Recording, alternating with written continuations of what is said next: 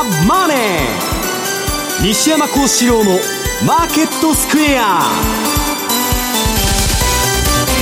こんにちは西山孝四郎と。こんにちはマネースクエア比嘉宏と。こんにちはアシスタントの若林理香です。ここからの時間は「ザ・マネーフライデー西山孝四郎のマーケットスクエア」をお送りしていきます。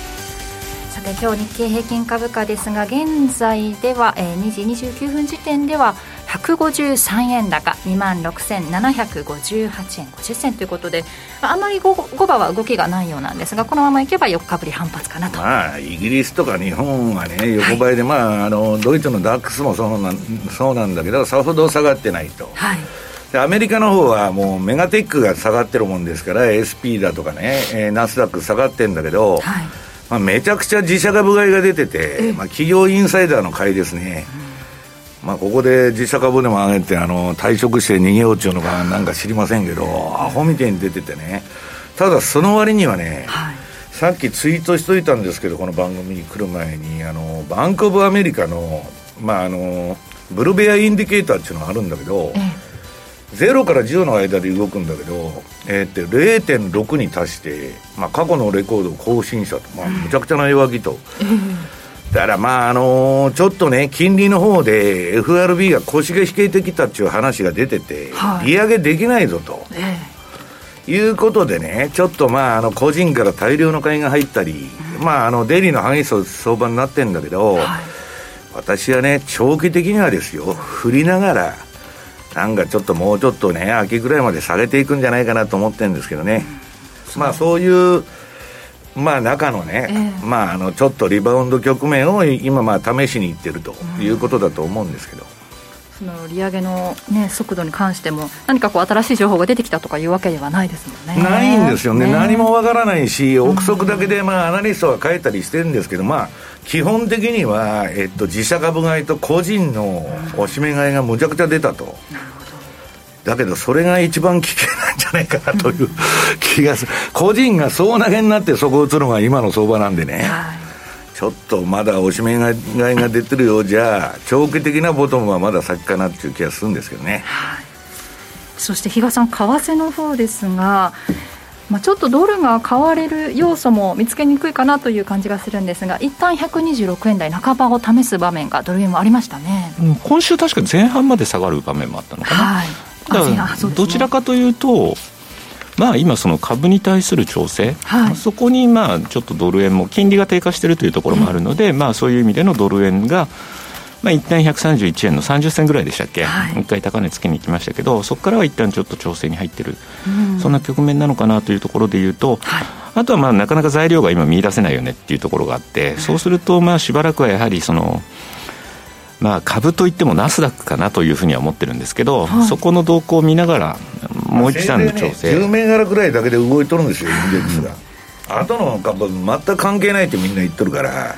まあ、例の GAFAM にね、NVIDIA だとかテスラとか達成の銘柄で全てが説明できると、まあ、半分ぐらいはね、その、その何銘柄かの動きで上げ下げしとるだけってことですよね。そこから、まあ、120ドル円でいうと126円台のその前半より下っていうのはちょっと硬いような気もするんですがあの125円の80あたりを抜けてきたのって抜けてくると結構スルスルスルっと上がったので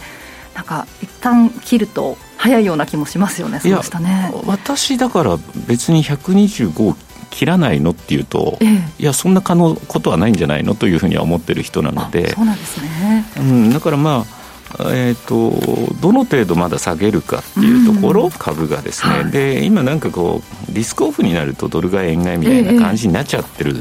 え、だからこそドル円の下げって鈍くなってるのかなというようなところ、うん、ドル円は黒田さんが辞めるまでは下げにくいんですよ。え西山さんは125は割る可能性は？いやそれは分かんないけど私はねそんなもんどこまでいくとか一切予測しないタイプなんで相場についていくだけなんで、うん、それはいいんだけどねあの人のこの前、あの国会のあれ聞いてたら、結局今のその緩和だとかね、まあ、物価目標はまだそのなんだ、えー、日本っていうのはね、相変わらずデフレの中にいるんだみたいな感覚で喋ってるわけでしょ、う、来年の4月だから、まあ、まあ、昨日何を喋るかっていうところで、ちょっとスワッと円高に触れた場面はありましたけどね、ね出口戦略のような話のようなという 感じに。もう調整相場ではあるんだけど、当然、ドル円も下がってしかるべきなんだけど、日本はね、あのラガールドでも最近、あの尻に火がついてね、ちょっと利上げ消化くらいの、まあ、あの人のことだから、またね、どうなるか分かんないけど、黒田さんはもう、全くそういう素振りもないですからね。まあ、だからこそそういう素振りのない人が反転した場合の反応が怖いよねっていう言い方にはなるんですけどね、ねまあ、何を材料に抜いてくるとしたら何が材料になるのかというと気になりますが、まあ、来週は6月ですしそのあたり6月相場についても伺っていこうと思っています。この番組 YouTube でも同時配信中です。資料もご覧いただきながらお楽しみください。動画については番組ホームページの方にございます。そして投資についての質問なども随時受付中です。ホームページのコメント欄からお願いしますザ・マネーはリスナーの皆さんの投資を応援していきます。この後4時までお付き合いください。この番組はマネースクエアの提供でお送りします。お聞きの放送はラジオ日経です。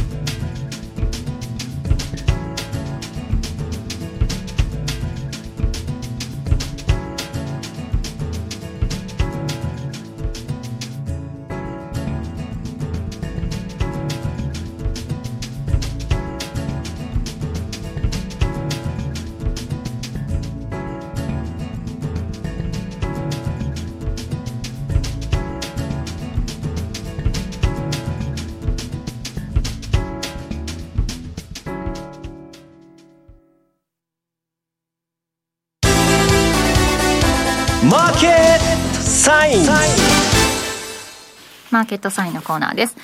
まずは主要通貨ペアの現在の値見ておきます。ドル円現在126円の7374、ユーロ円が136円の3136、ユーロドルが1.075659あたりでの推移となっています。ではまず今週の為替の振り返りです。比嘉さんお願いします。はい。えー、まあ前回出演した時にもちょっとお話はしてたんですけど、ちょっと市場の、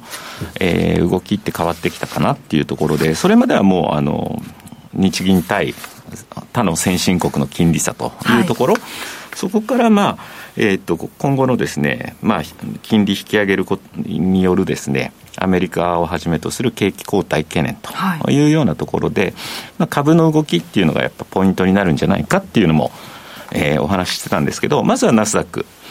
まあ、相変わらずやはり調整厳しいような動きが続いてるなというところ、はい、まあ、昨日の終値がですね、ナスダックは1万1740だっていうことなので、そういう意味ではですね、まあ、あの、2020年の3月、去年の11月の高値の半値よりはまた一回切り返しに、1万1421なんで、そこからは戻ってるんですけど、はい、何度かそこを割る局面もあったねと。で、もう一つのナスダック、えーと、チャートなんですけど、まあ、これ見てると、昨日あたりでまあ移動平均線ぐらいには戻ってきたのかなと。いうところで、一旦これで底打ちなのというようなですね、見方とかっていうのも、もしかしたらされる方もいらっしゃるかなというふうには思うんですけど、えっと、後々でちょっと使おうかと思った Fear Greed Index ですね。こちらを見てみると、昨日、おととい上げてる割にはなんだ17、さっきの西山さんのあの、ブルベアのあれと一緒ですよね。で、今週月曜日も確か結構の上げてたはずなんですけど、週の初めって。13とか14とか17とか、その辺うろうろしとるだけで。全然この数字って、エクストリームフィアからフィアにもこう入ってくるとか、そういう動きがないというところで言うと、やっぱりちょっと、まだまだ先行きに対する懸念っていうところがですね、あのー、まあ、機関投資家をはじめとして、今そういうようなセンチメントはちょっと低下気味にあるのかなと。はい、まあ何も状況が変わってないんだよね、はい、ウクライナも相変わらず続いてるし、まあ、ウクライナはちょっとね、少しあの日本でも報道される回数が減ってきたかなぐらいな感じで、少しちょっともう、縮小気味な感じにはなってきてるかなと。で、相変わらず S&P500、この辺はですね、全然382のところまでもいかないみたいな。意外とだからこの辺がしっかり、あとニューヨークダウ、まあ、西山さんなんかに言わせると、ニューヨークダウって30週しかないんだからっつって、よくおっしゃるんですけど、ここもなかなかまだまだ下げきってないよねというようなところがありますので、まあ、引き続きちょっとナスダックの動き、要警戒かなというふうには思ってて、まあ、じゃあ次何、何がきっかけで動き出すのっていうのを考えたときには、おそらく6月から FRB っていうのは、えー、これまでばらまいてきたお金っていうのを吸収に、市場から吸収していきますよというの、うん、話が出てますんで、そのあたりからまたちょっと下を試す動きになってくるのかなというような感じがしてますと。で、ちょっと飛ばして、アメリカの10年債ですね、まあ、結果として、一時ね、もう3%を超えてどこまでいくのというような勢いだったんですけど、前回出た5月13日のチャートと、まあえー、昨日までのえー、一応、えー、10年債のチャートを載せてきたんですが、ここに来てやっぱかなり金利低下の方が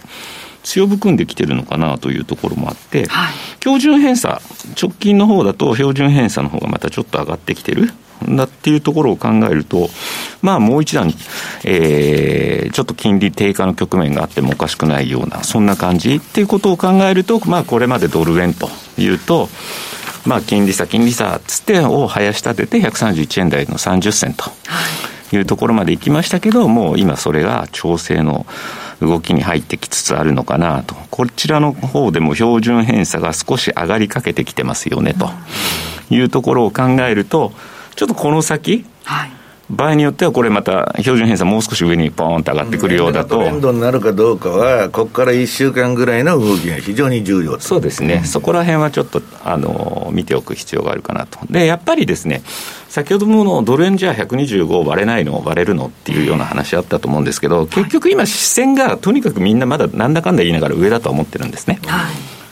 なので、まあ、そう考えたときに、ちょっと思わぬなんか材料が出てですね、そそれこそ先ほど秋林さんが5円の80、はい、ここ抜けていくと早いんじゃないのって言った、うん、そういうようなことも当然この先だってあるから上で買い付いた人が短期的に、まあ、ぶん投げるっていうのはそういうポイントなんですよね。だからまあちょっとね、あの変に、はいここからもう上だけだしか考えないというんではなくて、下がってきたときにまたすぐに対処できるような体制は取っておく必要があるのかなというふうには思ってますと。はい、で、あと今週はですね、えっ、ー、と、ニュージーランド。政策金利の発表があって、まあ0.5%、これもまあ予想通りの引き上げだったというところではあるんですが、政策金利見通し、これだいぶですね、ちょっと変わってきたなと、2月の時に発表したのと、今回の発表の部分でいうと、まあ、あの、2023年の4、6月期には3.9%までというような感じで、かなり、えー、その2月時点のところとですね、だいぶ変わってきたし、期間に関しても結構前倒しになってきたよねと。いうところがあるので、まあ、利上げペースの加速と最終的な利上げ到達点、まあ、ターミナルレートっていうのをが引き上げられたねというようなところがあって、ちょっと久しぶりに OG9 位ですね、まあ、この後、えー、国連の方がまた OG9 に関しては話してくれるとは思うんですが、えー、ようやく1.1アッパーだったのが、ちょっとまあ、えー、この結果を受けて1.09台、ちょっと前半まで来たんですけど、そこからまた切り返してるよねと。ただまあ少しようやく値動きが出てきたことで、一旦ちょっと、えー、まあ、チャートを見てもですね、またここから横ばい、綺麗なレンジ相場を形成しそうな雰囲気にはなってるかなと。で、またその発表の後に少しやっぱり、えー、オーストラリアドルが買いに優勢になってるっていうのは資源高。これが影響してるのかなというところをやっぱ感じる部分で、まあ、WTI を見ててもですね、またここからのドライブシーズンを受けて、えー、やっぱり消費されるんじゃないかというような思惑もありますんで、あとロシア産の金融、原油金融っていう、ヨーロッパ側の方の動きも早々にそれすぐ決められるよみたいな。話も出てるところから、まあ、ちょっとここのところ、えー、原油高というのがまた続いてるわけなんですけど、まあ、こういった資源高、オーストラリアの場合は鉄鉱石だとか石炭だとか取れる、はい、まあ、それに対してニュージーランドってやっぱり、なんだかんだ言ってそういうのが見当たらない、どちらかというとやっぱもう酪農だよねというところの部分が、ちょっと OG 位のですね、力関係で、まあ、まだどちらかというと、オーストラリアドル買いというふうになってる理由なのかなというふうに思ってる次第ですと。ちょっとね、中国との、中国の影響っていうのも言われてましたし、そこがどう、まあ、だから中国もね、結局またなんか対策を打つって言って、巨額のなんかマネーをというような話も伝わってはきてるんですけど、はい、ただ、ロックダウンがね、もし解除される方向になってくれば。でもなんか新たなまた金融不安もありましたよね、8000億円かなんかが、銀行に預けてたお金、出せないっていう。騒動になってると。で、多分あれもやっぱ不動産絡みからとかっていう話もあると、またそこら辺で、えー、っとちょっと思わぬ材料が飛び出してくると、まあ、当然ながら、はい、まあ、為替全般、株全般っていうところでのリスクオフの動きにはなりやすいのかなっていう気もしますけどね、まあ、ちょっとね、中国のネタなんでね、はい、なかなかその辺の 続続報っていうのがな伝わってこないっていうのが残念なところではあるんですけどね。はいこの後トライピボックスのコーナーでもその OG9 の動きなどを詳しく伝えてもらおうと思ってます。さて、西山さんの方からは、ドル円相場はアメリカ金利に連動というテーマですか、まあもう10年債の金利と連動しちゃうんですけど、まあその前にね、今ちょうどあのダボス会議をやっとるんで、はい、まあいろんなね、えー、まああのー、考え方が違う人たちが結構集まってて、応酬が見られてるんだけど、まあ、あの、90超えたですね、ジョージ・ソロスと、キッシンジャーが出てきてドンパチやってると。で、今、まあ皆さんご存知のように、アメリカというのはね、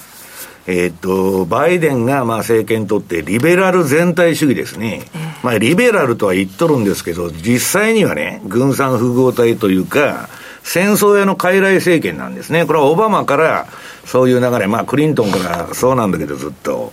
まあ戦争屋に担がれた政権がリベラルの全体主義やってると。だから環境問題だなんだかんだとか言ってね。まあいろんなことやっとんですけど、すべての道が間違ってんじゃないかと。で、一方それに対抗しとるのが、まああの、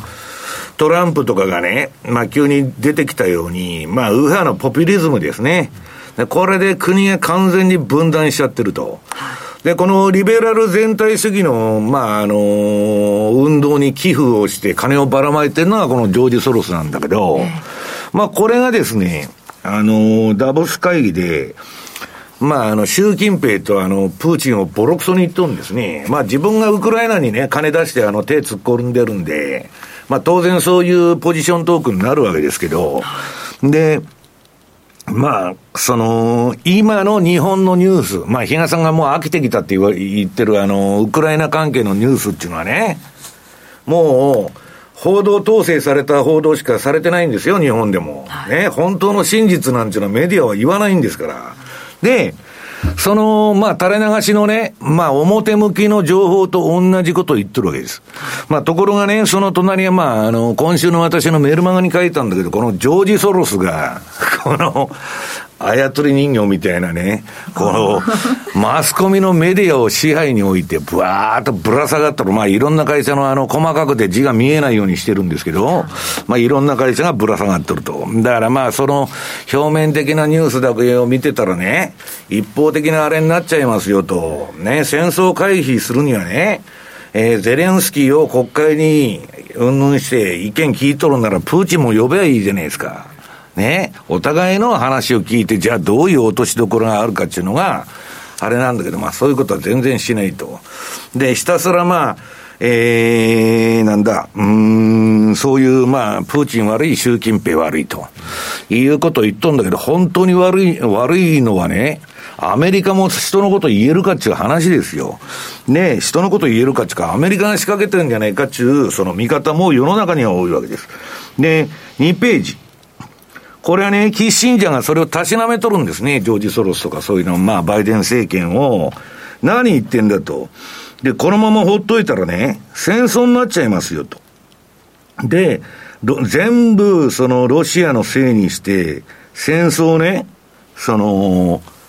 まあ、プーチンをね、とにかくつぶ、あ潰そうとしてるわけですから、今アメリカは。ロシアでね、革命でも起こって、えー、うんぬんしようということをやってると。で、それをたしなめてるわけです、あの、キーシンジャーは。で、この人は、あの、もう歴史的に見たら、アメリカと中国繋いだ人間だからね。まあ、プーチンともよく会ってるし、あの、まあ、習近平とか中国とも繋がってんだけど、はい、まあ、世の中っていうのは、一方向の報道だけ見てると間違うわけですよ。だけど、どっちにしたって、このバイデン政権のやっとることっていうのはね、全体主義の運動ですから、うん、で、最後、まあ、アメリカの民主党政権っていうのはよく戦争することで有名なんですけど、まあ、この、えー、つ、横のゼロヘッジの記事のね、まあ、とんでもないことになるぞと。で、結局、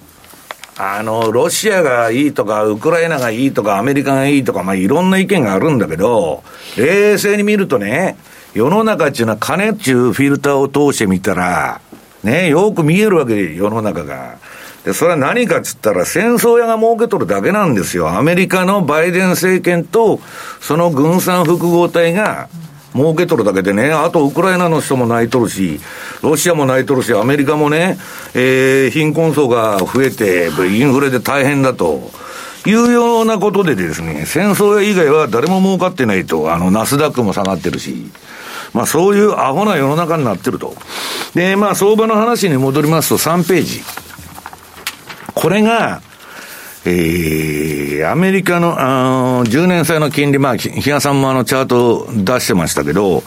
これがね、私のまあ、順張りシグナルには、では今、あの、金利低下というか、あの、売りシグナルが出てて、はい、まあ3%超えてたんだけど、えー、急に金利が低下してきたと。で、これは、みんながもうスタグフレーションになると。不景気の物価上昇だっていうことで、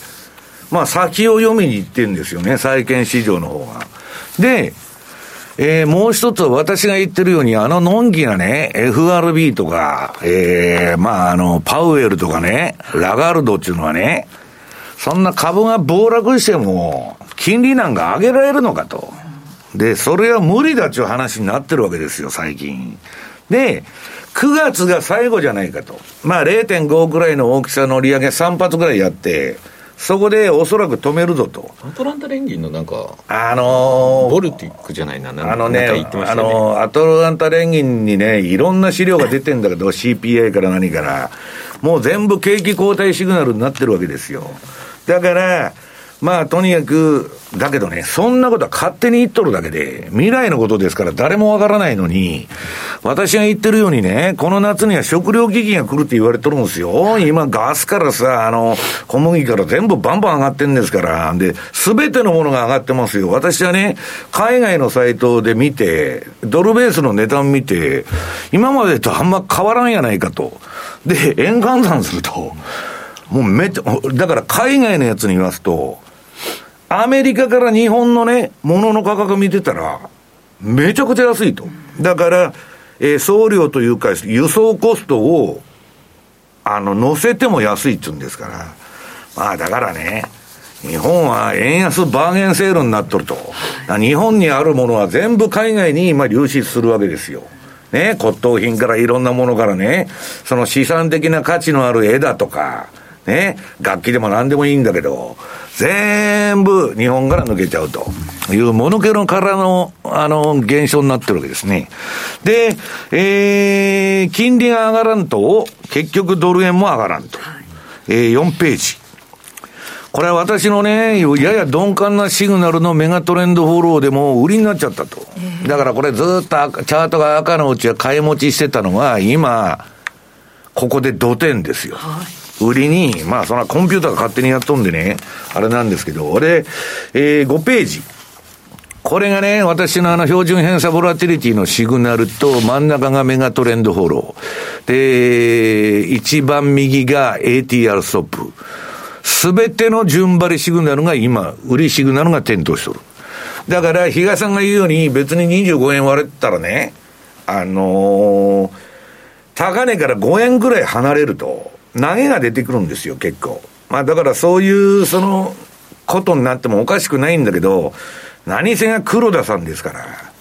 まああの、海外としてもね、同じドルを冷やさん売るんなら、うん、円以外のその通貨で売りたいと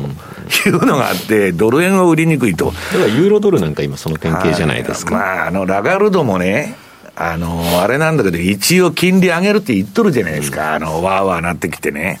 だから、まあ、まだユーロの方が売りやすいとか、ポンドの方が売りやすい中風になって、まあ、そんなに深く押さないかもわからないけど、一応もう売るシグナルが点灯しとると。で、えー、っと、6ページ。これはまあ一応あの、民主党のね、影の FRB 議長と言われてるあの、えっと、ブレーナード。ね。ブレーナードが、まあ、やたら前ののめりになって、利上げする、利上げするって張り切っとんだけど、多分ね、大幅利上げを3発、3発ほどやると、もう、だから秋ですよね。そのぐらいで一旦様子見るんじゃないかということは、大統領選挙もありますんで、当然バイデンさんはこれ以上株を下げるなと。俺があの、あの、中間選挙でね、民主党負けたらどうしてくれるんだと。ブレーナードは民主党の人なんですから、そんなもんね、忖度するに決まってるじゃないですか。だからそういう観測が流れてくると。で、一方の黒田さんは、どんどん円安になることはないと。で、わしは政策変えんぞと。今日本はデフレなんだって言ってるわけですよ。ね、まだ。はい、だから、あのー、投機筋もね、ああ、そうかと、どっちか言ったら135円にかけてた方がいいな、みたいな人が増えちゃうわけですよ。で、えー、っと、これ、カエルバスがね、えー、っと、出てきて、これが昨日のマーケットでもね、えー、話題になってんだけど、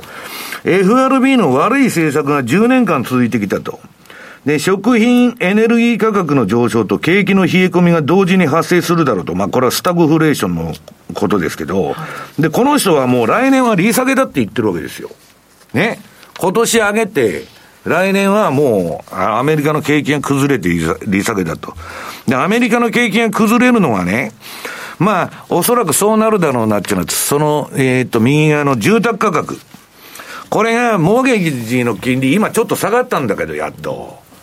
もうただでさえ高くてね、家買えないっちゅう値段ばっかりになってんのに、まあこの、利上げでですね、住宅が売れんようになるだろうと。いや全部ここのとこ出てる住宅関連、全部弱いですよ。うん、新築住宅、建設アメリカの経済って何で持ってるかって言ったら株高じゃないんですよ。不動産なんだから、ずっとみんな庶民のね、うん、アメリカ人のはっきり言ったら7割の人は住宅の値上がりで、なんとか回してるんですよ。な株やっとるっていうのはね、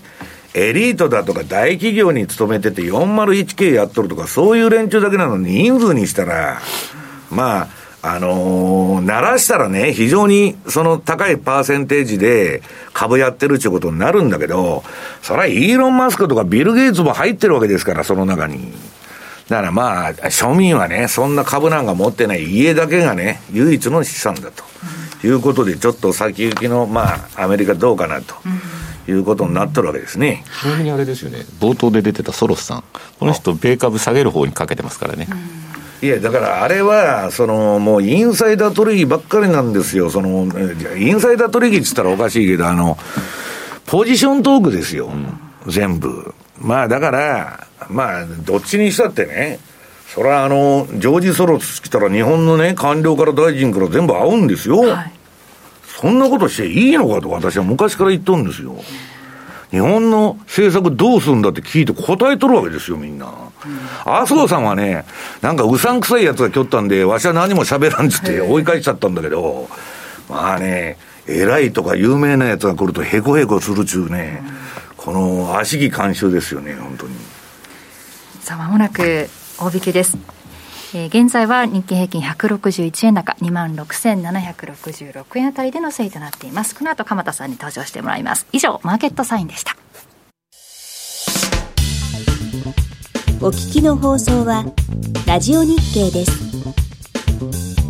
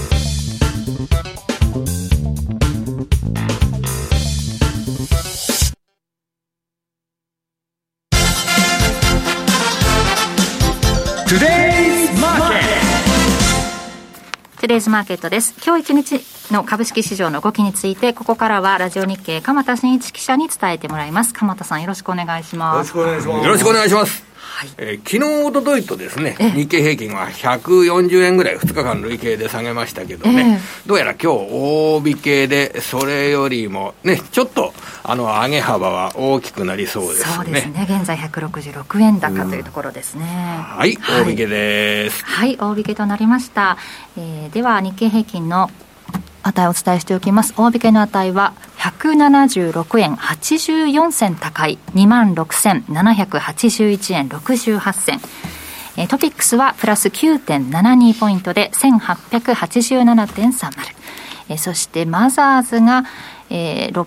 マイナス1.73で645.52と、マザーズのみマイナスということになっています。4日ぶりの反発と日経平均はなりましたね。今日はやはりアメリカ株、前の日に上がった部分っていうのをですね、はい、移しましたね。えー、あの5日続伸となりましたもんね。半導体関連株。これね、半導体関連株は、昨日の段階だと、どうなるかなと思ってたんですよ。はい、でも、あの、それは、あの、決算発表で、エヌビディアっていうでかい会社ありますね、半導体の。あの、そちらが、えー、決算の中身が、ちょっと売上高の調子が良くないっていうような見通しを出して、中国ロックダウンの影響ということで、それで、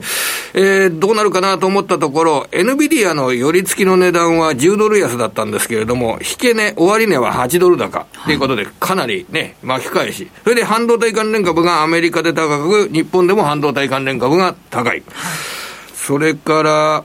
今日の新高値銘柄、うん、えー、日本の市場で見てみると、あまり名の知れてない会社もあるんですが、要はインバウンド関連株ですとかね、えー、そういった株が結構新高値つけてるんですよ、実は。はい、あの、コード番号が全部2の2222、これ、寿スピリッツっていう会社あるんですけれどもね、あまりこの社名は知られてないんですが、お土産のチェーンを展開している会社で、おそらくお土産を買った人の中では、この寿スピリッツのものをですね、えー、知らないうちに買ってるっていう方も結構多いかと思いますが、これお土産のチェーンです。はい、それから HIS、えー、9603、これよく知られてますよね。旅行代理店。はい、えー、強立メンテナンス、ホテルチェーン。あと、ロイヤル、ロイヤルホストって、あの、レストランあるじゃないですか。うん、あれは、あの、実はホテルなども展開していてですね、はい、えー、こちらも新高値。さらには、高島屋伊勢丹、高島屋に三越伊勢丹、うん、このあたりも新高値。結構、あの、今日はですね、あの、日本のインバウンド関連株ですとか、はい、あの、経済活動、えー、本格化関連株、うん、このあたりが実は買われていたっていうことをですね、えー、新高値になってる。結構6%以上の上昇、まあ、こういった特色が日本株にはあったということをお伝えしておきましょうか。ね、業種別でも海運なども上げて、海運、保険、工業という順で上げたようです海運で綺麗な話をしますとね、9101の日本郵船、はい、売買代金トップですね、今日は。今日は6%以上の上昇、680円高の1万1310円。えー、1対3の株式分割を実施するということで、今113万円100株買うのにかかるんですけど、えー、く、これで1対3の株式分割を実施すると、だいたい34万円ぐらいで買えるようになると。いうことで、あんまりこれ理論的に言うとですね、株式分割しても時価総額が増えるっていうことは、理理屈の上ではあんまり成り立たないんですけれどもね。そそうです、でも、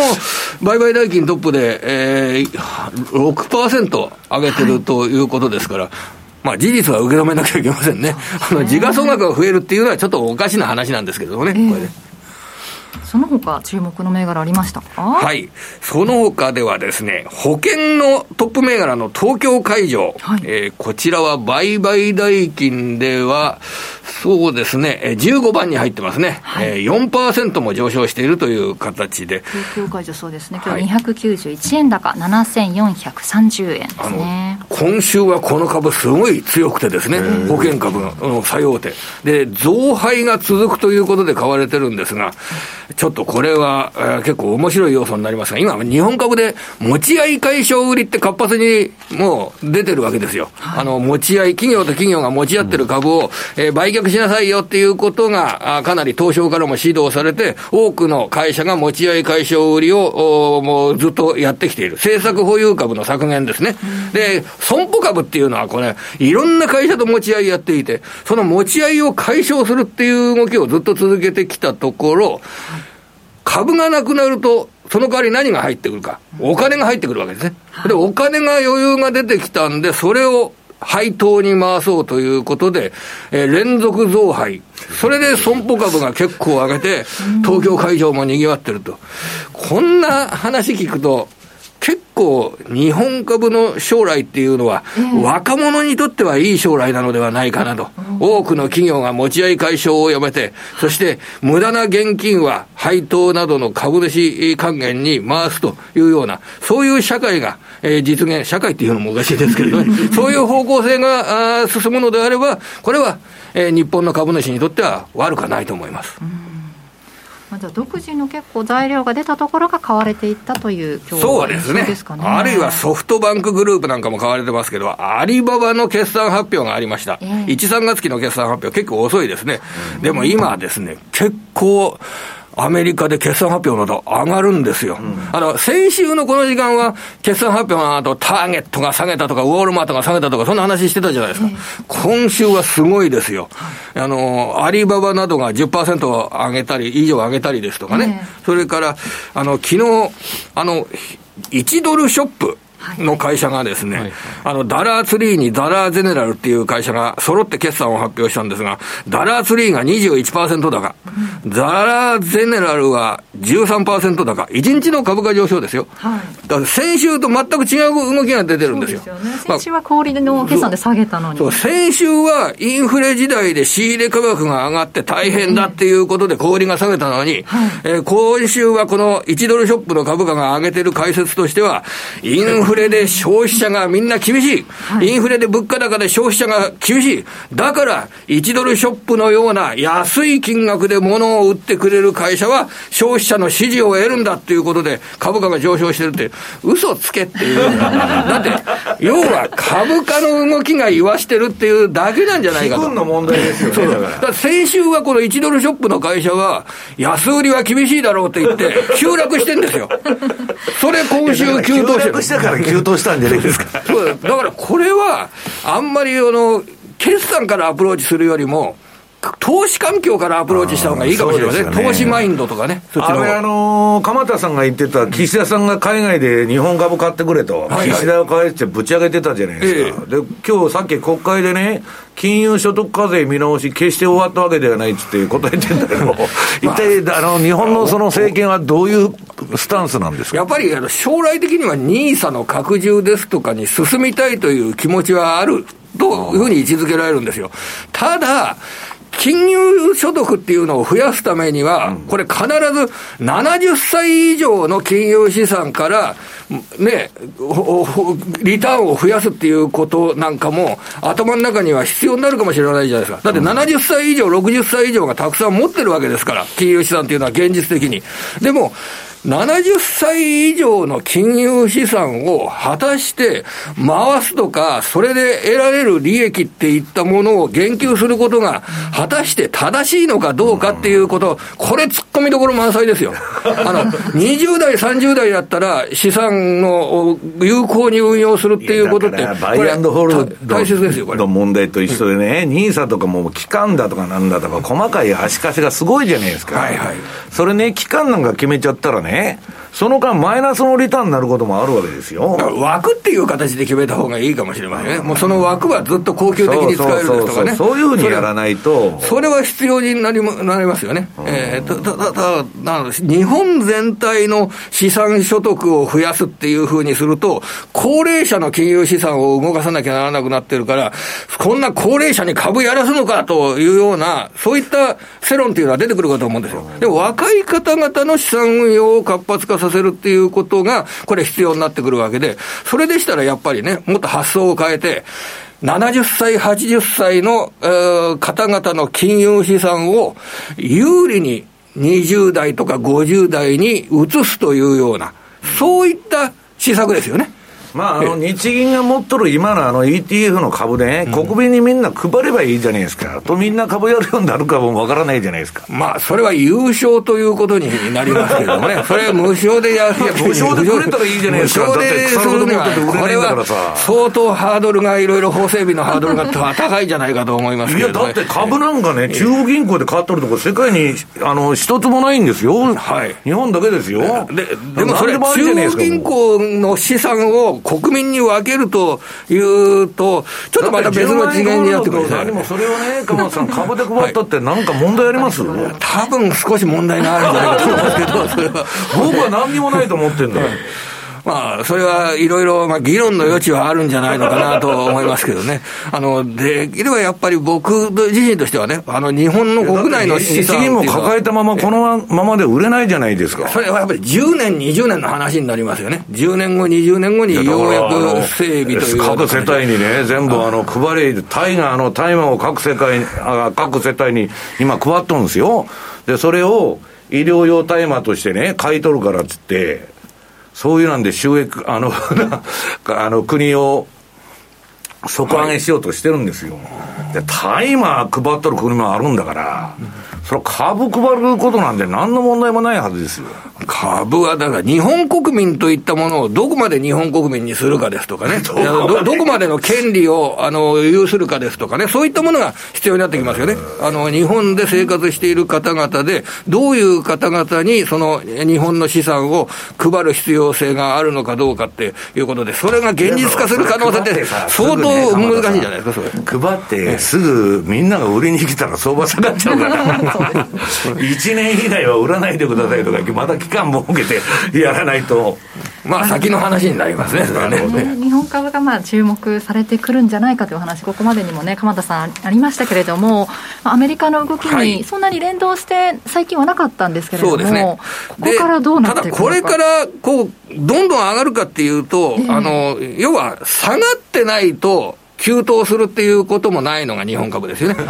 で、今むしろ、あの、アメリカの株の方が下がってきたので、はい、そしてアメリカの株の、まあ短期的なリカバリーの方が結構面白みが出てくるところですよね。だから先ほど申し上げたように、決算発表がした銘柄が急騰したり、はい、そういう場面が見られてるわけですよね。それでまあ、あこれは後で、あの、西山先生からもお話が出てくるかもしれませんが、あの、FOMC の議事要旨の公開というのが今年、あ今週の一つのポイントになっていて、要は、あの、6月、7月で、政策金利があの2回で1%上がるっていうような状況になるっていうスケジュールにあると、2か月後には私たち、えー、アメリカ、世界は、アメリカの FF レートがあ上限で、えー、これ2%、上限2%っていう水準に腰掛けているということをイメージするわけですね。で、7月の末には FF レート2%。はい、それと FF レートのピークがこれから先3.25とか3.5になるとするじゃないですか。そうすると半分以上に来てるってことなんですよ。2%っていうのは。そうするとピークがよーく見えてくるわけですよ。そう今、今は見えない。今は金利がこれから上がるところだから山で霞んでるんですよ、上の方が。だからどこがピークかわかんない。でも、2ヶ月後は金利のピークがどこで、金利のピークはいつ来るかっていうのをイメージできるというようなことになると、すごく情報の透明度が増すので、僕はアメリカ株の方はですね、結構、えー、面白みが増してきたんじゃないのかなと思ってます、はい、そのあたりの動きがちょっとクリアになってくるまでは、ちょっと動きにくいかもしれないけれども、はい、そうですね、うん。えー、その段階に入ってきた上がってしまった後をいかにイメージできるかってことですね、まあ、上がることはもう避けられないわけですから、FF レートの、えー、そこの場所に腰掛けて座ると、新しいものが見えてくるってことですよね、FF レート2%に腰をかけて。そのあたりのことを判断するのに材料が何か出てくるか。今晩は4月のアメリカ PC デフレーターなどこれ FRB が注目していると言われている指標ですけれども出てきたりしますし、はい、来週でいうとどのあたりでしょうか？来週はもうこれ住宅価格です。火曜日に発表されます住宅価格。いつもですね。ケースシラーケースシラーの住宅価格指数と、あとあの金融当局のあの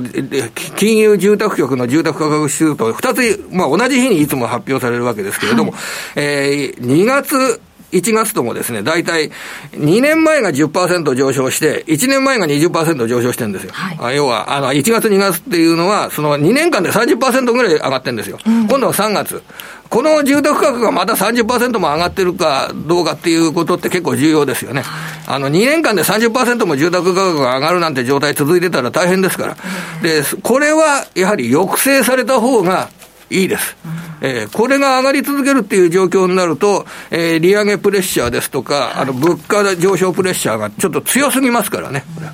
さっきね、西山さんの話でもありましたもんね、住宅の価格っていうのは。この今のままだとですね、あの、はい、住宅建設株っていうのは予想 PR で5倍ぐらいなんですよ。えー、あの、なんでかっていうと、おそらく来年、再来年の住宅関係のビジネスっていうのはメタメタになるんじゃないかっていう、その視点でもう来年、再来年は住宅株はダメだろうと思われてるんですよ。で、ここを抑制するためにはもうこんな価格の上昇はあってはいけないってことでしょうね。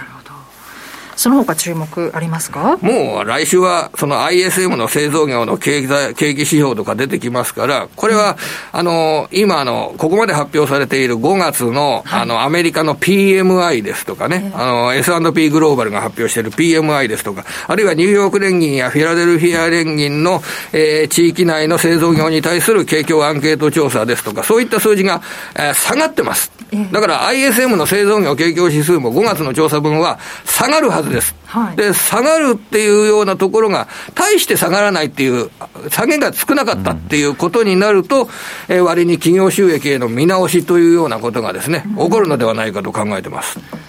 このところあれですよね、PMI も製造業の下げってそこまででもないんだけど、サービス業の下げの方が大きく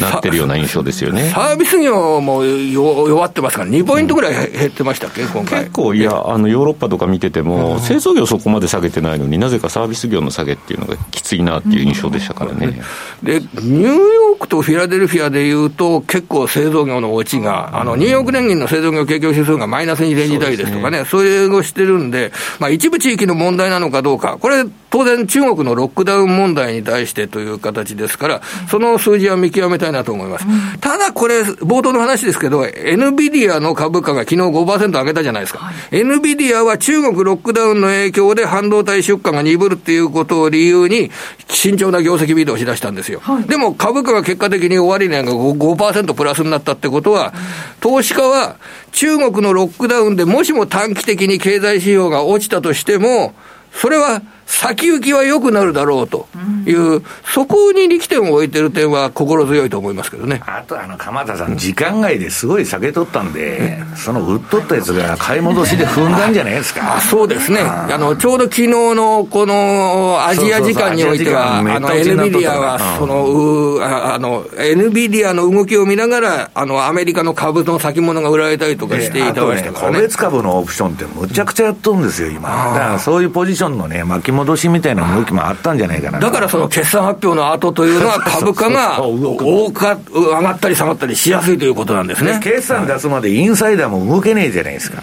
で、出ちゃったら動けるじゃないですか。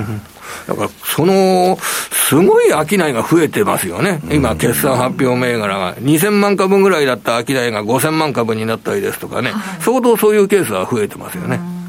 それら株価の動きを占う指標などが発表されると、あと来週は金曜日には5月の雇用統計が、アメリカの雇用統計が発表される賃金の伸び率が大体今5%台半ばぐらいの伸びなんですね。えー、ここらあたりの落ち着きが見えるかどうかということでしょうね。そうですね。もういよいよ来週は6月、水曜日から6月ということになりますのでね、どんな動きをするのか注目したいと思います。ここまで鎌田さんでした。どうもありがとうございました。お邪魔しました。ありがとうございます。では改めてマーケットの、えー、今日の終値お伝えしておきます。日経平均株価は176円84銭高い2万6781円68銭。4日ぶりの反発となりました。そして売買代金なども固まったのでお伝えしておきます。プライム市場売買高は11億6839万株。売買代金は2兆9671億2400万円。で、プライム市場全体の値上がり銘柄数は全体の66.8%で1228銘柄。値下がり銘柄数は全体の29.8%で548。え変わらずが61銘柄ということになりました。えそしてここで商品です。えー、東京の直近の国内の金先物 1g が7532円ということでプラス6円、えー、プラス0.07%東京原油先物は1キロリットルあたり7万9300円でプラス1290円プラス1.65%ということになっています。ではここからは、えー、今週のアメリカ市場の動きについてですが西山さん何か特徴ありましたか、うん、アメリカ市場の分量が多いんでこのコーナーちょっと延長しようかもわからないんだけどどうしようかな。まあ後に回そうかできなかったら時間通りがして、えー、っとね今アメリカの方はねまあ、あのなんだかよくわからない動きだなと。ただまあ、基本的には、市場がすごい傷んでて、まあ、あの、マージンコールで大変だったんですけど、一応投げが一巡して、はい、で、まあ、かなりこの5月に自社株買いが出たんで、まあ、ちょっと一旦止まったっていう感じで、まあ、要するに今、えっ、と、下げが一応落ち着いて、次の戻りをどこまでやれるか試す中、ステージに入ってると。はい、で、まあ、流れは上は向いとるんですけど、一応、えー、まあ、売られすぎの後の。ただね、なんかまあ、いまいちね、変えるのかどうかっていうのは、えー、非常に難しくてね。はい、で、あのー、割と値持ちが良かったテスラでさえね、半値水準ぐらいまで、まあ下げちゃって、あれも結構その SP とかの下げに効いてるんですけど、はい、ね、イーロン・マスクね、あの、ツイッター買うっつって今揉めとるでしょ、はい、そのまあいろんな家計機と、そうそう、あれはね、嫌がらせで、イーロン・マスクはね、今まで共和党にも民主党にも両方に献金しとったわけですよ。で、当然ね、あの、バイデンのあの、あの、なんだっけ、えー、リベラル全体主義からしたら、電気自動車は環境にいいと。私は別に環境にいいと思わないんだけど、だから本当だったらテスラの車を相当買わないといけないんだけど、はい、バイデンがイーロン・マスク嫌いなんで、バフェットとは仲いいんだけどね。その、元からおも、面白く思っとらんわけですよ。で、お前んとこ事故が、あの、起きとるだとかなんだとか難癖つけていろんなことで嫌がらせしてたんだけど、はい、まあ、それで、ツイッター買うとなって、今度はさっきのあの、ジョージ・ストロスの操り人形じゃないけど、あの、メディアの一個握られたらたまらんと。うん、なぜなら、その、ツイッターっていうのはすごいその影響力持ってるから、その世論形成に。あんなもんイーロンに買われたらたまらんと。で、イーロン・マスクがそのツイッターの買収を発表した途端、オバマ、ヒラリー、ビル・ゲイツ、ジョージ・ソロス。もう、オールスターで出てきて、イーロン・マスク叩きをやっとるわけです、今。で、まあ、あの、イーロン・マスクも、そういうふうになるだろうってツイートしとるんですよ。もう、自分はこれから総攻撃を受けると。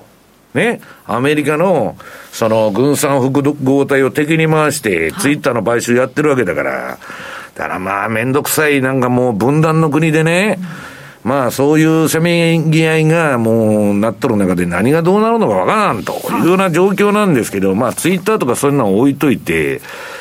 後のメディアは従順なんですよ。その、えー、Google から何から、あの、なんだっけ、その、あの、な、Facebook から何から、これは政権に協力しますと。いうね、まあ、その、政府にくっついて仕事しとるもんで、あれなんですけど、まあ、ツイッターはね、ツイッターとちょっとテスラがね、そういうことで不穏な状況だっていうことで、まあ、ファンドの運用者の間では話題になってると。で、私はね、今週あの、ば、まあ、このところバフェットのレポートだとか、あとあの、世界最大のヘッジファンドですね。えー、ブリッジウォーター、えー、レーダリを率いるブリッジウォーターの話を変えてんだけど、彼らも株増やしてるんですよ。バンバンバンバンこの下げ過程で。だけどその9ページ。これまあもう何回もね、いろんなところで言っとるんで、あの、今度現金比率がこの棒グラフむちゃくちゃ落ちてるでしょ。はい、まあ一世一代の大勝負ですわ、バフェットのね。だけど、買ったのの5分の4はエネルギー株。えー、もう石油株ばっかりなんですよ、早い話が。はい、で、あのー、結局相場に強気でも何でもなくてね、まあ、現金持ってるよりマシだと思ってるのかもう知らないけど、結局インフレシフトしとるだけと。で、えー、次の10ページが、うんと、バクシャ・ハサウェイの、その、保有株のトップ30なんですけど、とにかくね、シェブロンだとか、あとオキシデンタルペトロリアムですね。こういうものをバンバン買いまして、完全にインフレシフトしてると。で、バーク社も今、あの、40何パーセントが、あの、例の、アップルですから、ポートフォリオの。はい、まあ、そこが彼の弱点なんですね。集中投資ですから。で、それでバーク社の株も下げてるんだけど、まあ、ちょっと、ええー、まあ、みんながね、インフレ、消費者物価、CPI が上がっていく時代に、SP500 のパフォーマンスをアウトパフォームしとるのはね、過去50年間、みんな石油株なんですよ。で、その通り、今こんだけね、えー、そこら中大潮だらけになってて、もう、えー、暗号資産から株から FX から何から大潮の嵐になってんだけど、11ページ。これシェブロン株。はい、まあ、バフェット銘柄ですけどね。ビグドもしとらんじゃないですか、比嘉さん。ね。何にも下がっとらんと。はい、これで、えー、っと、まあ、バフェットはね、オキシデンタルの株とこのシェブロンをやっとんだけど、はい、えー、っと、レーダリオ。はい、世界最大のヘッジファンドを率いるレーダリオさんは、このシェブロンとエクソンモービルですね、次の12ページ。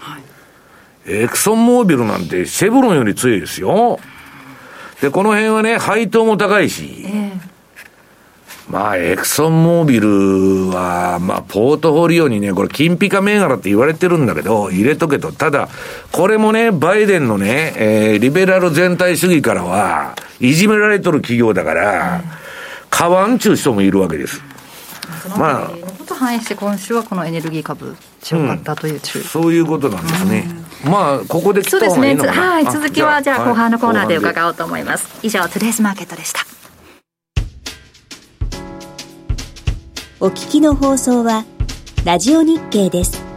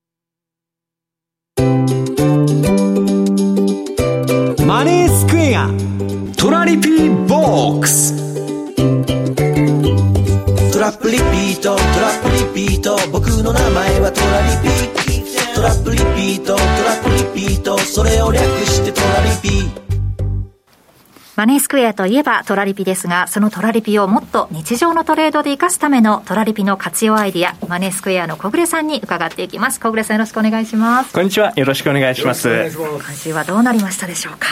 はい、毎週恒例となってきましたけれども、えー OG9 オーストラリアドル、ニュージーランドドルのダイヤモンド戦略、えー、この毎週の経過報告今回も行っていきたいと思います、はい、お願いしますはいえー、まずこの1週間の動きとして、えー、まず OG9 の動きとしては、はい、えー、サブレンジと呼ばれる少し薄めのレンジの中から、えー、えー、コアレンジと呼ばれる真ん中のレンジの方に、えー、戻ってきた形になります。それで決済が、えー、進みまして、1回あたりえー、6ニュージーランドドル、これ日本円にすると500円くらいの決済になるんですけれども、はい、この500円くらいの決済が9回行われました。うんなので、えー、今週の、えー、確定利益が、えー、5528円という形になって、1週間で、えー、100万円の運用で5000円の利益ということですから、割とここの、えー、値としては大きくなってきたかなとい。うように思います。はいそして、えーまあ、この今回の結果には入っていないんですけれども、うん、実はあの直近でニュージーランド中銀の、えー、利上げペースが加速するんじゃないかとい。うような観測も出ていまして、えー、それで、えー、コアレンジの中にしっかりと戻ってきたというのが足元の OG キウイの動きになっています。はいまあ、これを受けて、えー、まあ来週の結果にもしっかりと期待したいところなんですけれども、実はこのコアレンジの部分、厚い部分ですので、はい、利益の金額も1回あたり、このサブレンジより大きくなってるんですね。はい、先ほど500円ちょっとと言っていたところが、700円ちょっとと。いう形になってきますから、はい、えー、単純に1回の決済でも1.4倍の利益が取れるということになりますので、えー、そういう意味で、えー、さらにここのコアレンジで、えー、今週もしっかり動いてくれることを期待していきたいと思ってます。うん。わかりました。はい。あ、評価損益も変化したんですね。はい、えー、先週、この外側にあったことで、えー、13万2001円の評価損があったところ、これもコアレンジ真ん中に戻ってくることによって、うん、えー、この評価損が小さくなっていきます。はい、トラリピはこの評価損の大きくなったり小さくなったりとこういう波があるわけですけれども、はい、その中からしっかりと毎週チャリンチャリンと、えー、利益を確定していくような、こういう特徴があるんですね。うん、そしてその結果、えー、縮小したあ評価損は、えー、9万8237円ということで、うん、3万3764円改善しています。はい、そして全体の、えー、結果の方確認していきたいと思いますけれども、えー、これまで1年6か月、1年半の運用ですね、この期間で404回の利益を確定して、はい、えー、売買損益が、えー、24万円ちょっと。えー、そしてスワップ、ここがポイントだと今回思っていまして、444円プラスということで、実は一時期3000円くらいスワップで、えー、マイナスという時期があったんですね。はい、これが、えー、この売りのレンジというのは今、スワップが、えー、もらえるような形になっていますので、うん、えー、ポジションが増えて、評価損が増えてしまう期間というのは、実は、えー、この売りのレンジだと、日々スワップがプラスで入ってくるという、こういうメリットも実はあって、そこが、えー、マイナスだったスワップを実は今週も444円のプラス圏に押し上げてくれたという状態になっています。じゃあこのコアレンジの売りのところで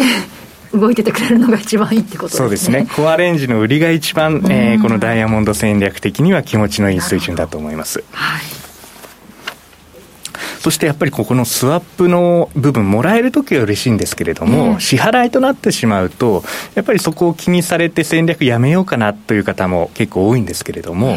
ただ今回、あの3000円マイナスだったものがプラス圏に浮上したように、戦略全体で考えると、意外とそのあたり、まとまってくるんじゃないかなと思います。はい、そしてちなみに、あの新しい通貨ペア、えー、ドルカナダのリリースをしまして、はい、えー、この通貨ペア、トラリピ向きということで、えー、ご案内をしているんですが、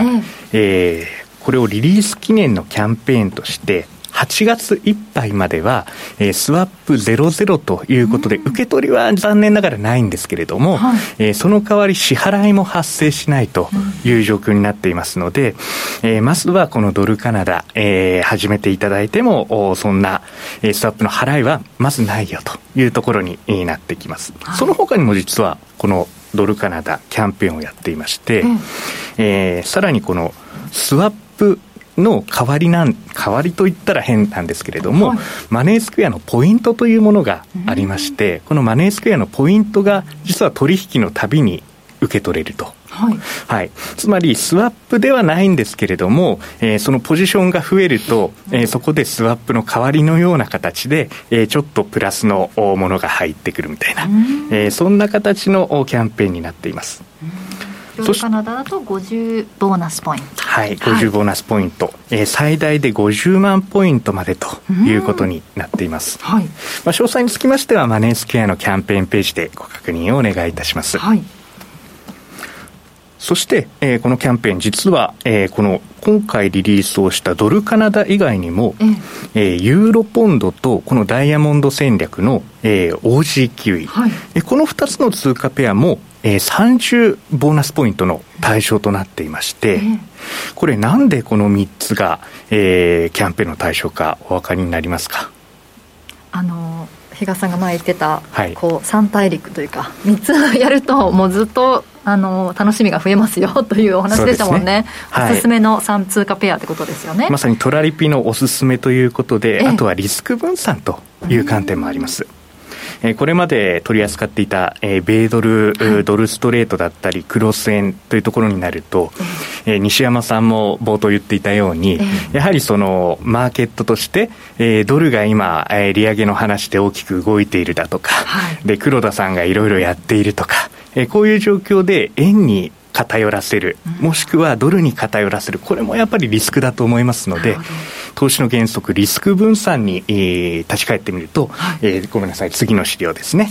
うん、えー、実はこの OG キウイ、ドルカナダ、ユーロポンド、すべての、うん、えー、国の国旗が違ってくるように、はい、それぞれの国が全部違うんですね、3つの通貨ペアで6つの国、地域、ここに分散されていますので、うん、投資の原則のこのリスク分散というところにも非常に適していますので、そういった意味でトラリピ向きの通貨ペアとしています。うん、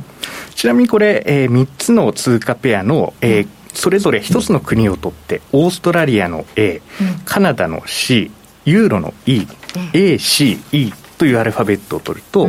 エースという単語ができるんですね。なのでこれをあの我々トラリピエース通貨ペアというふうに言っています。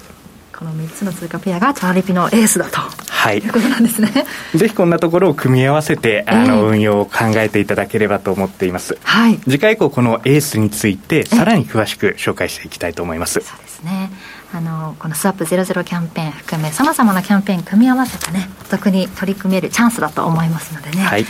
そしてそのあたり、えっ、と、新しくリリースされた通貨ペア、ドルカナダ、もうちょっと詳しく知りたいよという方向けのセミナーも行われるんですよね。はい、来週の金曜日、6月3日、18時、仕事終わりくらいの時間に、えー、東京・六本木のミッドタウン、マネースクエアの、えー、ホール、はい、というところがありまして、そこで会場セミナーとして行わせていただきます。はい、津田さんプロデュースで 言ってましたね、先週。失敗したらね、あの、もう、あの、自分のねあれが人生がかかってるセミナーだって言ってましたはい。なので皆さん来てくださいっておっしゃってたんで。えー、これどなたでも。プロデューサーではいですよねセミナーにはねいやだけどあの企画者としてねそうですよね、はい、高尾さんと八代さん出てくるんですよね。は来週この番組出た後今度セミナーでまたそっかそっかそうですね。大変じゃないですかね。とですね。6時から開演ということですのでどなたでもお申し込みいただけるんですよね。はいたくさんのお申し込みお待ちしております、私も今日この後セミナーなんですよ本当に。皆さん忙しい本当会場セミナー金曜日ドタバタになってるなと、本当に増えてきてちょっともうそういう盛り上がりも感じますがぜひ皆さんふるってお申し込みいただければと思いますということでここまで小暮さんにお話伺ってきました。どうもありがとうございました。ありがとうございます。以上トラリピボックスでした。マネースクエア。マネースクエアといえば特許取得のオリジナル注文トラリピ。来たる2022年10月、創業20周年を迎えるマネースクエア。これまで資産運用としての FX を掲げ、様々なマーケット情報の提供や新しいサービスの提供を行ってきました。昨年5月には通貨ペアユーロボンドを導入。そして2022年5月、米ドルカナダドル、通称ドルカナダを新たに導入いたしました。ドルカナダは OG9 位、ユーロポンドと同じくトラリピと相性が良いとされる通貨ペア。トラリピ運用の新たな選択肢としてぜひご検討ください。特設ページではドルカナダの特徴、そしてストラテジストが考えたドルカナダのトラリピ戦略を公開しております。マネースクエア公式サイトよりご覧ください。マネースクエアではこれからもザ・マネー西山幸四郎のマーケットスクエアを通して投資家の皆様を応援いたします。毎日が財産になる株式会社マネースクエア金融商品取引業関東財務局長金賞番号第2797号当社の取扱い商品は投資元本以上の損失が生じる恐れがあります。契約締結前交付書面をよくご理解された上でお取引ください。お聞きの放送は、ラジオ日経です。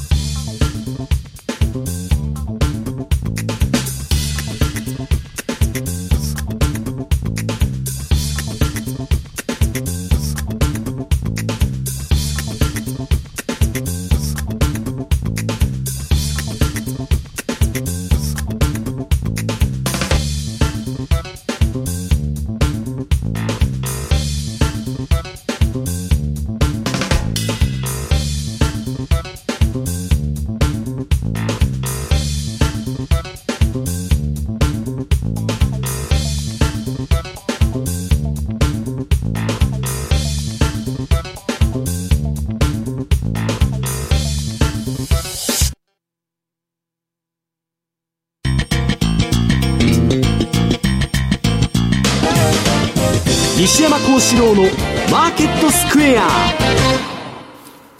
さて、このコーナーでは、マーケットの見方について、西山さんにいろいろな角度で教えていただきます。テーマは、企業インサイダーの会ということですか？うん、まあね、あんまりね、あのー、放送で言えないようなネタも多いんで、あの、言わないようにしてるんですけどね。えー、まあ、この、自分が儲から何でもいいという人がたくさんいるわけですよ。今だけ金だ、今だけ金だけ私だけというね。もう私利私欲のためにやってるのは別にいいんだけど、ちょっとはルールに基づいてやってくれよというくらい、はい、特にね、そういう不正が多いのが、あのー、まあ、リベラル全体主義のね、えー、企業っていうのは、あのー、まあ、リベラル全体主義って、まあ、アメリカの左派ですよ。はい、ね、今のバイデン政権の民主党系の企業っていうのは、おおむね、ハリウッドとか、あと IT 企業は全部そうなんですよ。で、今ね、イーロンがやっとる、そのツイッターの買収にしてもね、どさくさに紛れて、高額報酬もろって逃げようだとかね。まあ、その前から、まあまあまあ、あんまり言いませんけど、いろんなことが行われてるわけ。で、本当にずる賢いやつが多いんですよ。で、その自社株買いしとるのもね、自分が売りたいからやっとるだけなんですよ。自社株買いなんてしたって別に株上がるわけじゃないんですよ。あの、さっきの鎌田さんの分割と一緒で、別に ねえ、それで時価総額が分割したら膨らむとかね。で、私は自社株買いでも言ってるんですよ。あの、日立っていうのはね、若林さん、あの、この木なんの木って言って CM やっとって、はい、ブワーって企業名がずらーって並んでくるじゃないですか。はい、あれ全部子会社上場したらいいんですよ。すごく、ね、裕福な企業体ができるじゃないですか。ところが、利益の相反がそこら中を送りまくって、普通はね、純粋資本主義っていうか、まあ、資本主義の色から言ったら、ホールディングっつってね、うん、その、あの、ホールディング企業を上場した、子会社なんか上場したらダメなんですよ。はい、ね。不利益が生じるんだから、その、あの、利益の相反が起こって、ね、損益なんと一緒で、もうやったもん勝ちになってね、私いつでも言ってるんですけど、あの、例のリーマンショックの時に、そういう不正が横行したわけ。はい、もうサブプライムの格付けから何から全部インチキですよ。ね。今あの正規の空売りのやつがこの前ツイートして、なんか、え？飛行機がなんか墜落するようなあれだとか言って、なんか意味不明のツイートしたっつって。あごめんなさい。皆さん知らないの？ちょっと存じ上げないです。まあ、ツイッターでね、例のあの、正規の空売りの、あのー、人がやっとって、私もツイートしといたんですけど、あのね、本当に、やったもん勝ち経済っていうのが、えー、腐敗した。はい、その、リーマンショックで証明されたんですよ。で、本当だったらジェイルに行かなきゃいけない人たちが一人も、ね、刑務所に行ってないわけ。はい、やったもん勝ちじゃないですか。で、それが今でも続いてるわけ。で、もう、昨今はね、その親子上場からスパックからね、白紙、えー、小切手会社だとかなんだか、わけのわからないことばっかやってて、まあ、もう、なんでもありなんだけど、えー、っとね、えー、ちょっと今、その、そういう動きがね、この5月にめちゃくちゃ出たわけですよ。企業インサイダーの会が。えー、要するにその企業の、大株主、役員だとか社長だとかが儲かるような、まあ、あれをやっとるわけですよ。儲からなかったそうですよ、そうですよ。だって、比嘉さんがね、あの、株上げようと思って、自分がもう退職したいなと。だってアメリカの社長なんてすぐクビになっちゃうんですよ。業績悪かったら。そんなもん株上げてずらかろうっていう話になっちゃうわけそういうインセンティブがある以上は。で、それが今むちゃくちゃ出てるっていうのがね、何ページだちょっと飛んじゃうんだけど、えー、っと、これは何ページ ?15 ページ。右の方のやつですね。右の方。インサイダーの回答。資本市場のデッドプールに足を踏み入れることを厭わないグループが一つだけあると。はい、ね。会社の金なんて人の金なんですよ、わけばいさんと。本当に。だから、やったもん勝ちで、そういう動きがこの5月に、史上最高レベルで出てるということですね。で、なんか株そこを打ったのかみたいな話なんだけど、こいつらが逃げるようにしてるんじゃないかという、その説が、えー、もっぱらだと。で、この6月相場のことに関して言えば、言えば、6月からさっき比嘉さんが言ってましたけど、QT が始まる。はい。量的緩和で、ね、今まで金融相場12、3年やってきよったんですよ。今度は量的引き締めですよ。減らしていくんだから。で、FRB っていうか、あの、フェッドの連銀のポートフォリオと SP500 と連動して動いてきたのに、それひなさん減らしていったら、通は株っていうのは下がりませんか？と思ってるんで、私はそう、そういうそういう説明をしてるんですよ。小学生が考えても、単純なことじゃないですか。誰もこの金融界でそんなこと言ってる人いないじゃん。量的緩和で上がったんですから、金融相場で上がったんだから逆金融相場売りに決まってるじゃないですか。だから毎日買いだっつってレポート書いてるんですよ。それレポートっていうか、セールス、チラシじゃないですか。で、まあそういうのが、オール街もね、日本ももう世界中そうなんですよ。だって自分、自己都合で出してるだけだから。それで、まあ逆金融相場になるんでね、どっちにしても気をつけるべき局面でしょうと。誰も体験したことないんですよ。こんな、あの、アホみたいにね、その8兆ドルとかのポートフォリオを膨らまして、それ2兆ほど減らそうとしてるわけですから。で、うん、この、えー、っと、これ何ページだ？えー、12ページになるの ?13 ページか。はい。高揚感なき株大幅高と、これまあ上がった日のね、日経新聞の、えー、これはニューヨークかなんかにいる人が書いてるんだと思うんだけど、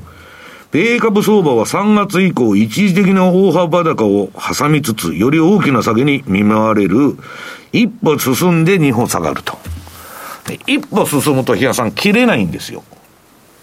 わかります ?1000 ドルとか600ドルとか上がると、ね、さっきの NVIDIA じゃないけど、切れないんですよ。じりじりじりじり。で、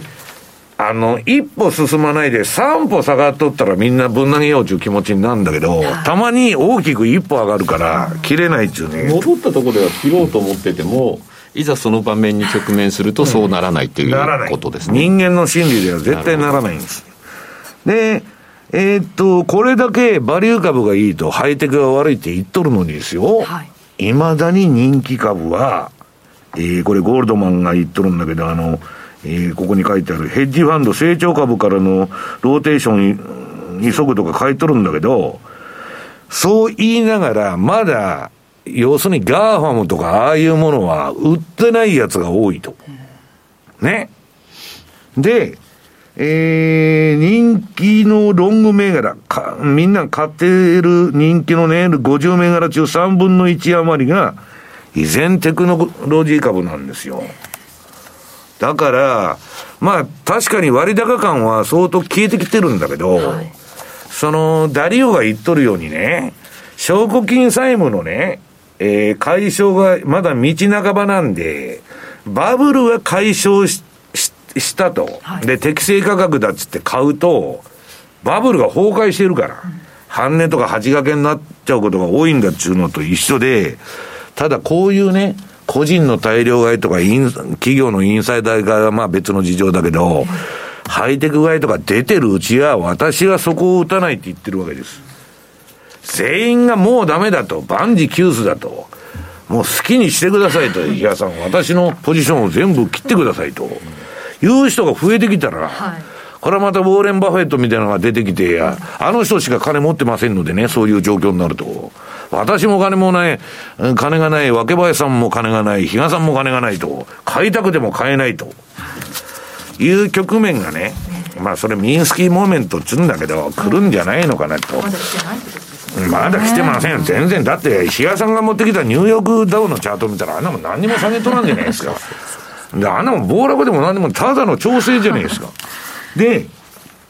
えー、っと、そういう中で、一番今苦しんでるのはキャシーウッドさんですよね。あの、アークイノベーション、破壊的、えー、イノベーション企業に投資する、うん、アークの15ページ ETF が、えっ、ー、と、この前ね、38ぐらい、私毎日見てるんですけど、うん、38ぐらいに下がっとったのが、今42、3かな、まあちょっと戻ってきてるんですよ。はい、で、キャシーウッドさんは言ってることとやってることは一緒なんです。その点はこの人は立派で、日本のね、なんとかファンドとか名前だけ、日本株のね、割安ファンドとか、そういうことを歌って、実際にはね、アメリカの、ね、 GAFA も買っとると。で、パフォーマンスのすべてアメリカ株なんですよ。日本株の投資でも何でもないと。そういうのがこの世には、むちゃくちゃ多いんですよ。そうすると、私なんかが例えば、ポートフォリオ分散しようにも、言っとることとやっとることが違う人は困っちゃうわけですよ。よーくあるんですよ、投資にそういうなん。全然違うと。あるいは株式ファンドなのに、やられが多くなるといつの間にか債券ファンドになってたとかね。で、このキャッシーウッドは、もう、あのー、心が折れないっていうかね、心配しなくとも比嘉さんとか私より金持ってますから、ね、日本でも爆発的に投信が売れてるんですから、で、まあ7割下がってもめげないでまだ、あのー、やってるわけです。ただテスラを、はいテスラが、まあ、命綱だったんだけど、持ち株の1位。はい、これだいぶ売りまして、今なんか6が1位になったのかな、えー、テスラ2位になっちゃったんだけど、まあ売れるのはテスラしかなかったのか知らないけど、この人も毎日解約が来るんで大変なんですよ。ただね、このところ結構大商いしてまして、はい、まあそういう意味ではまあちょっとね、7割も下がったから、うん、あの、リバウンド狙いの買いが入ってんのかなという気がせんでもないと。で、え、まだ時間、はいえー、っとね、えー、私、今日、あえて、あのー、為替の話をほとんどしてないんですけど、ドル円だけしたのは。先ほど、ね、はい、セミナーがあるっていうところがあるんですよね。私、収録に行くんですけど、マネースクエアさんに16ページ。はい、まあ、あの、小暮さんが言ってた OG9 位が、まあ、やっと、ちょっとあの、平均ゾーンに入ってきたと。はい、でこれは私の出してる、えっと、OG9 位5ドルニュージーランドドルの週足。の ATR チャンネルっていうバンドなんだけど、まあ当面この移動平均ですね、真ん中の黄色い線と、で、これ、比嘉さんね、久しぶりに一番外側の白いところにタッチしとったんですよ。まあだから目先は、まあちょっといいとこまでやったのかなと。ただ、ここまで5ドルがいった理由っていうのは、資源国通貨だからなんですよ。うん金融政策も何も変わらないんだけど、ニュージーランドはね、やっぱ弱いのは羊しかいないと。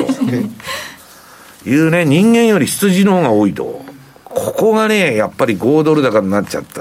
まあ、あれだと思うんですけどね。ただね、ここから先、多分 RBA って利上げ幅0.25に抑えてくる可能性があるんですよね、うん、それで一方でニュージーランドが0.5やってったら、そこで金利差また広がるんだねっていうような。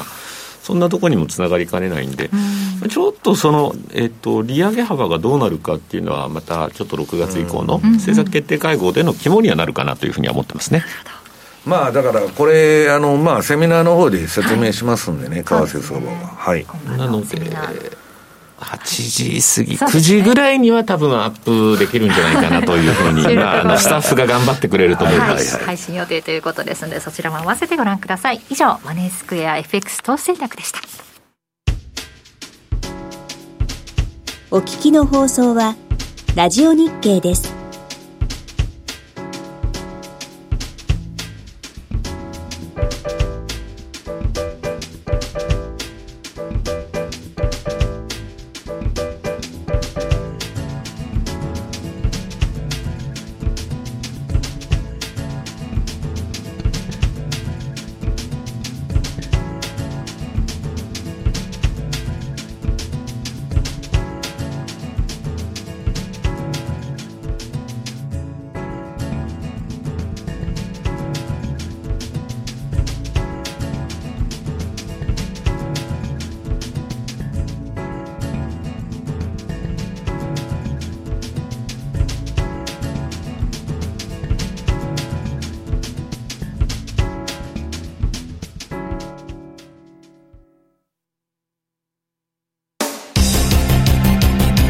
マネースクエア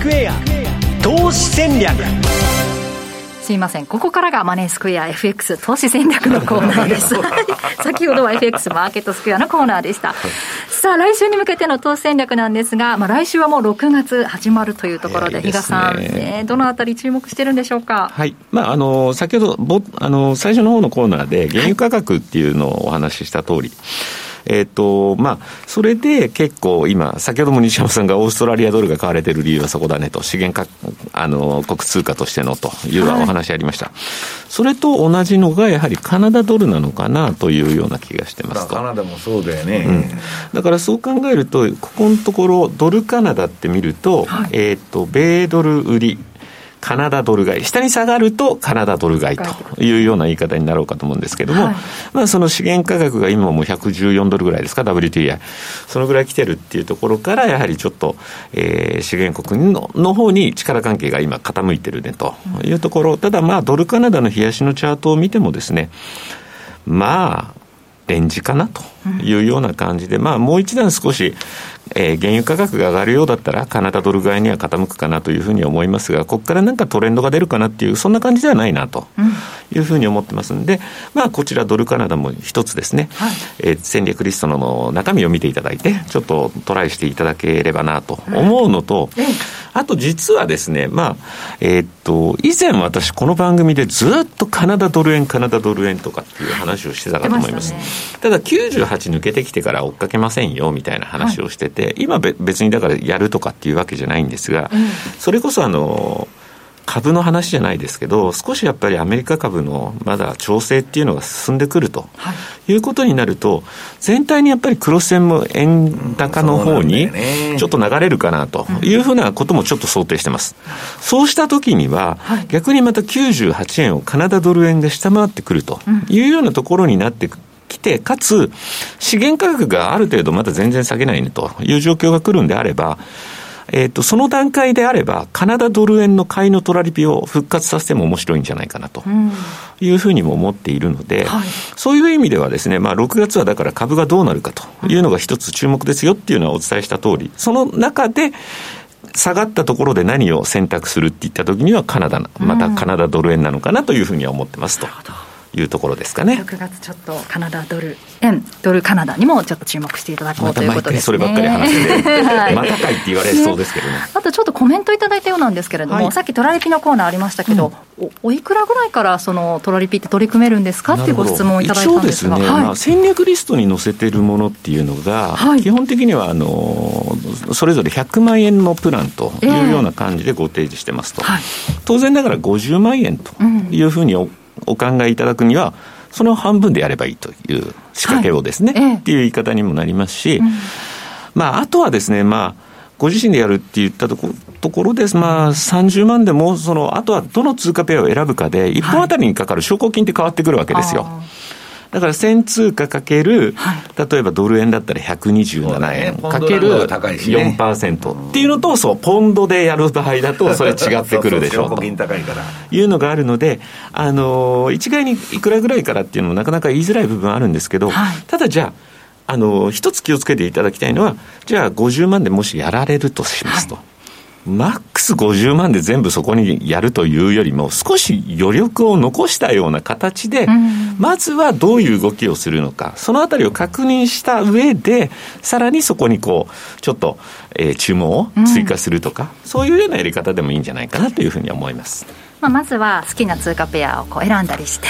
まあ、そうですね、だからやっぱりトラリピに向いてる通貨ペアっていうと、今、OG9 位があって、はいで、まあ、ユーロポンドは売りの方かな、うん、でドルカナダというところまずは一つ、はい、あのお考えいただければなというふうに思います。そのトラリピの支援チームなんかもありますからね、はい、ぜひあのホームページの方で確認していただいて、えー、お好みの通貨ペア決めていただければなと思います。ご質問ありがとうございました。ということであっという間にお別れの時間近づいてきました。今日ここまでのお相手は？西山幸四郎とマネースクエア比嘉宏と。若林理香でした。さようなら。この番組はマネースクエアの提供でお送りしました